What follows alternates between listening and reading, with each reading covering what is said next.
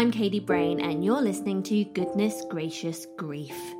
Death isn't a topic often discussed, but it's an end we all face, so why has it become such a taboo? I certainly don't enjoy talking about death, so many of you may question why am I doing this? If you listen to my debut podcast, you will know that I lost my dad in 2015 to myeloma. It all happened very fast, and I was extremely unprepared, and I definitely didn't know what feelings were to come. I guess no one has ever really asked me about how I felt, how I was coping, or what thoughts were going through my mind when I faced burying my father. It was always just the same comments, you know, I'm here if you need me. But let's not start on that, that's a conversation for another day. It got me thinking is death a conversation worth having? I'm not saying we should all sit at the dinner table and talk about death, but if we don't ask the questions now, how do we have the answer when someone close to us dies? The aim of this podcast is to normalise this difficult topic. Death doesn't need to be morbid. We are talking so much about talking out more, so why not share the thoughts that scare us, the images that haunt us, and those memories of loved ones that just cripple us when it comes to death and dying? Should we be talking about death and dying more? Well, there is already a place where people are engaging in conversation. Have you ever heard of a death cafe? Well, I hadn't until a couple of years ago, and it's something that has intrigued me ever since. And a death cafe is exactly as it sounds a place to talk about the issues surrounding death while drinking tea and eating delicious cake. I spoke to the co founder of the Death Cafe movement, Jules Barsky. Jules is the sister of Death Cafe founder Jon Underwood and has dedicated her time to helping others to have those difficult conversations. I started by asking Jules, what exactly is a Death cafe? So, a death cafe is a place for people to get together in a safe environment where they can talk about death and dying without any agenda. Um, it's always a group led conversation. Um, so all of the topics are brought by the p- participants rather than anybody else. Um, and it's just an open forum, really, for anything that might be on people's minds about death and dying. And what do you think people want to gain from from coming to these these cafes and talking about death so openly?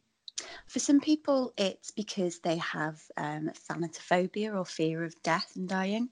And for other people, it's because maybe they've lost somebody um, and they have been going through the process of grieving. Um, for other people, it's like a morbid curiosity, um, which outside of the sphere of a death cafe, they feel they aren't able to talk to other people about because it's kind of frowned upon to be interested in such a taboo subject. So, who came up with with the idea of, of a death cafe? Uh, who, who, was the first person to put this together?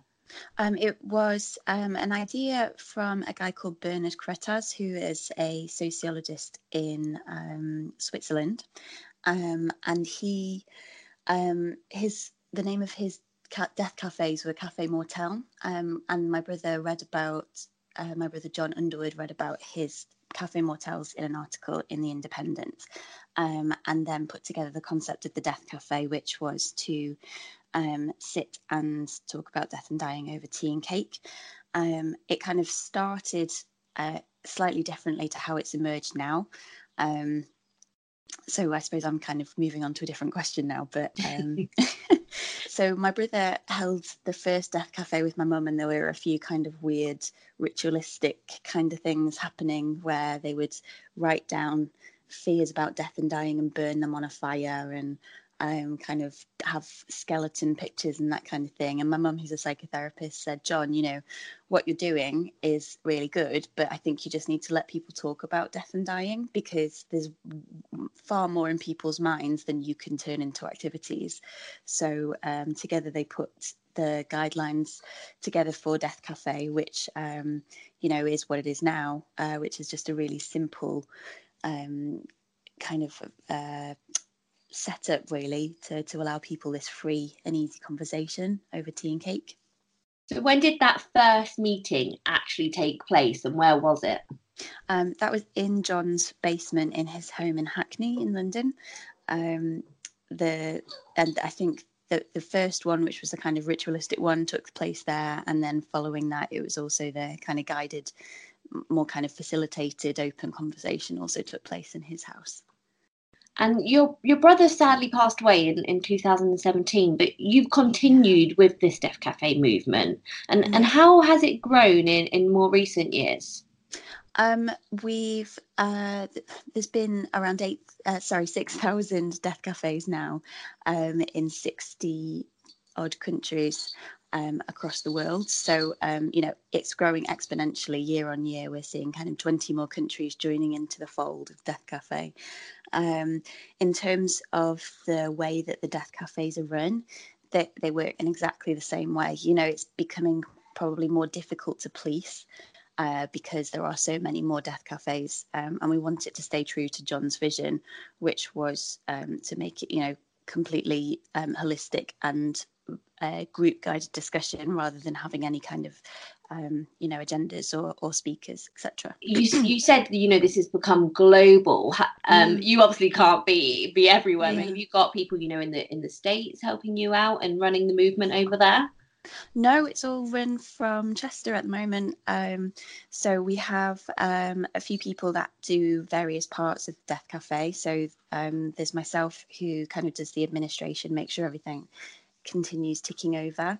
Um, we've got a friend of Jon's who helps to run the website. Um, so if we have updates and things, he'll do that. We've got Megan who runs our Facebook page. Jon's wife Donna does the Twitter feed, and then my mum who moderates the website for New Death Cafes and things. So it's really still quite a small team. Um, and we try to assist the facilitators who uh, hold it in the different countries. You know, often they'll come to us with questions asking about how to deal with certain uh, issues that are arising, or um, you know, maybe they're trying to do death cafes for a different community and would like some assistance with that. We had somebody recently who asked about how to run death cafes for children. Um, so you know, it's really nice that people are looking at taking these in different directions, but still staying true to the to that overall theme. So, are you looking for more people to set up death cafes, and and, and who can run one? Anybody can run a death cafe. Um, it's always good for somebody to have some experience in holding a conversation, and often we find that it's people with um, counselling experience or therapists, just because they're used to having kind of difficult conversations with people. Um, but that their role simply is to guide the group to have a discussion. Um, and so, if you've got the ability to do that, then you can facilitate a death cafe. All we ask is that you read through the guidelines carefully and make sure that you're adhering. Was death something that you talked about openly in your family, and, and did you see the benefits of it? Um, we didn't particularly, you know, prior to doing Death Cafe, certainly it wasn't something that we would have long drawn out conversations about. You know, we come from a Jewish family, and there are kind of specific ritualistic elements of the death and dying process.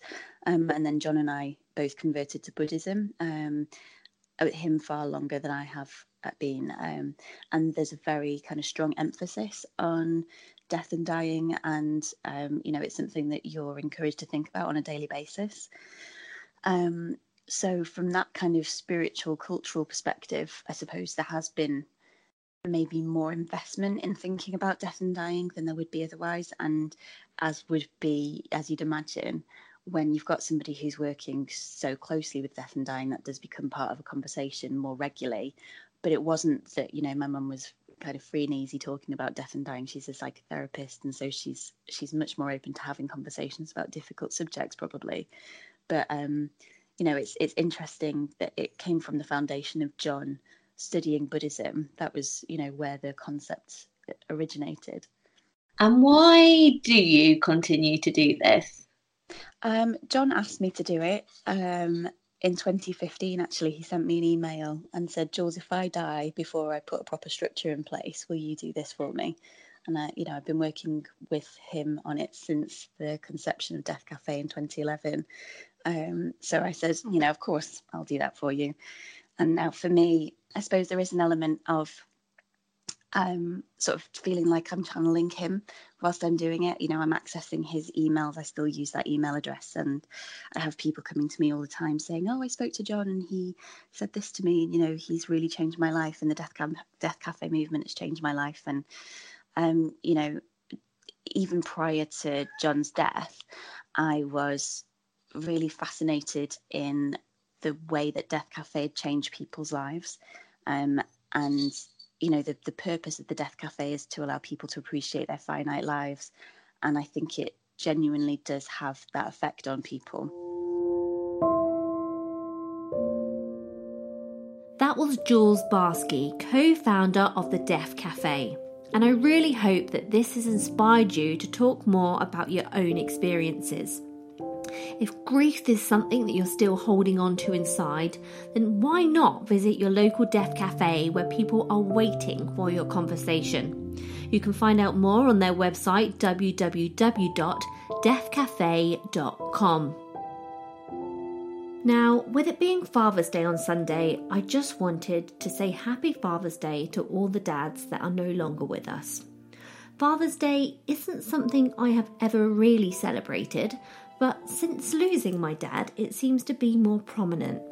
I guess there is a bit of anger still inside me, so when I receive those promotional emails asking if I want to book a special Father's Day dinner in my local pub, once upon a time, I wouldn't have even second glanced, but now I seem to be getting two or three every day. The hardest part for me, though, is the lead up to Father's Day in the card aisle in your local supermarket. I can't ever buy my dad a Father's Day card again, and sometimes that just catches me off guard. The thought of no longer having that option and maybe it's even a spike of jealousy at those who are deciding on what option or what design to go for. So just remember when posting on social media over the weekend on how you are spending Father's Day, not everyone has that luxury. Happy Father's Day to all those dads who will be missed even more this Sunday.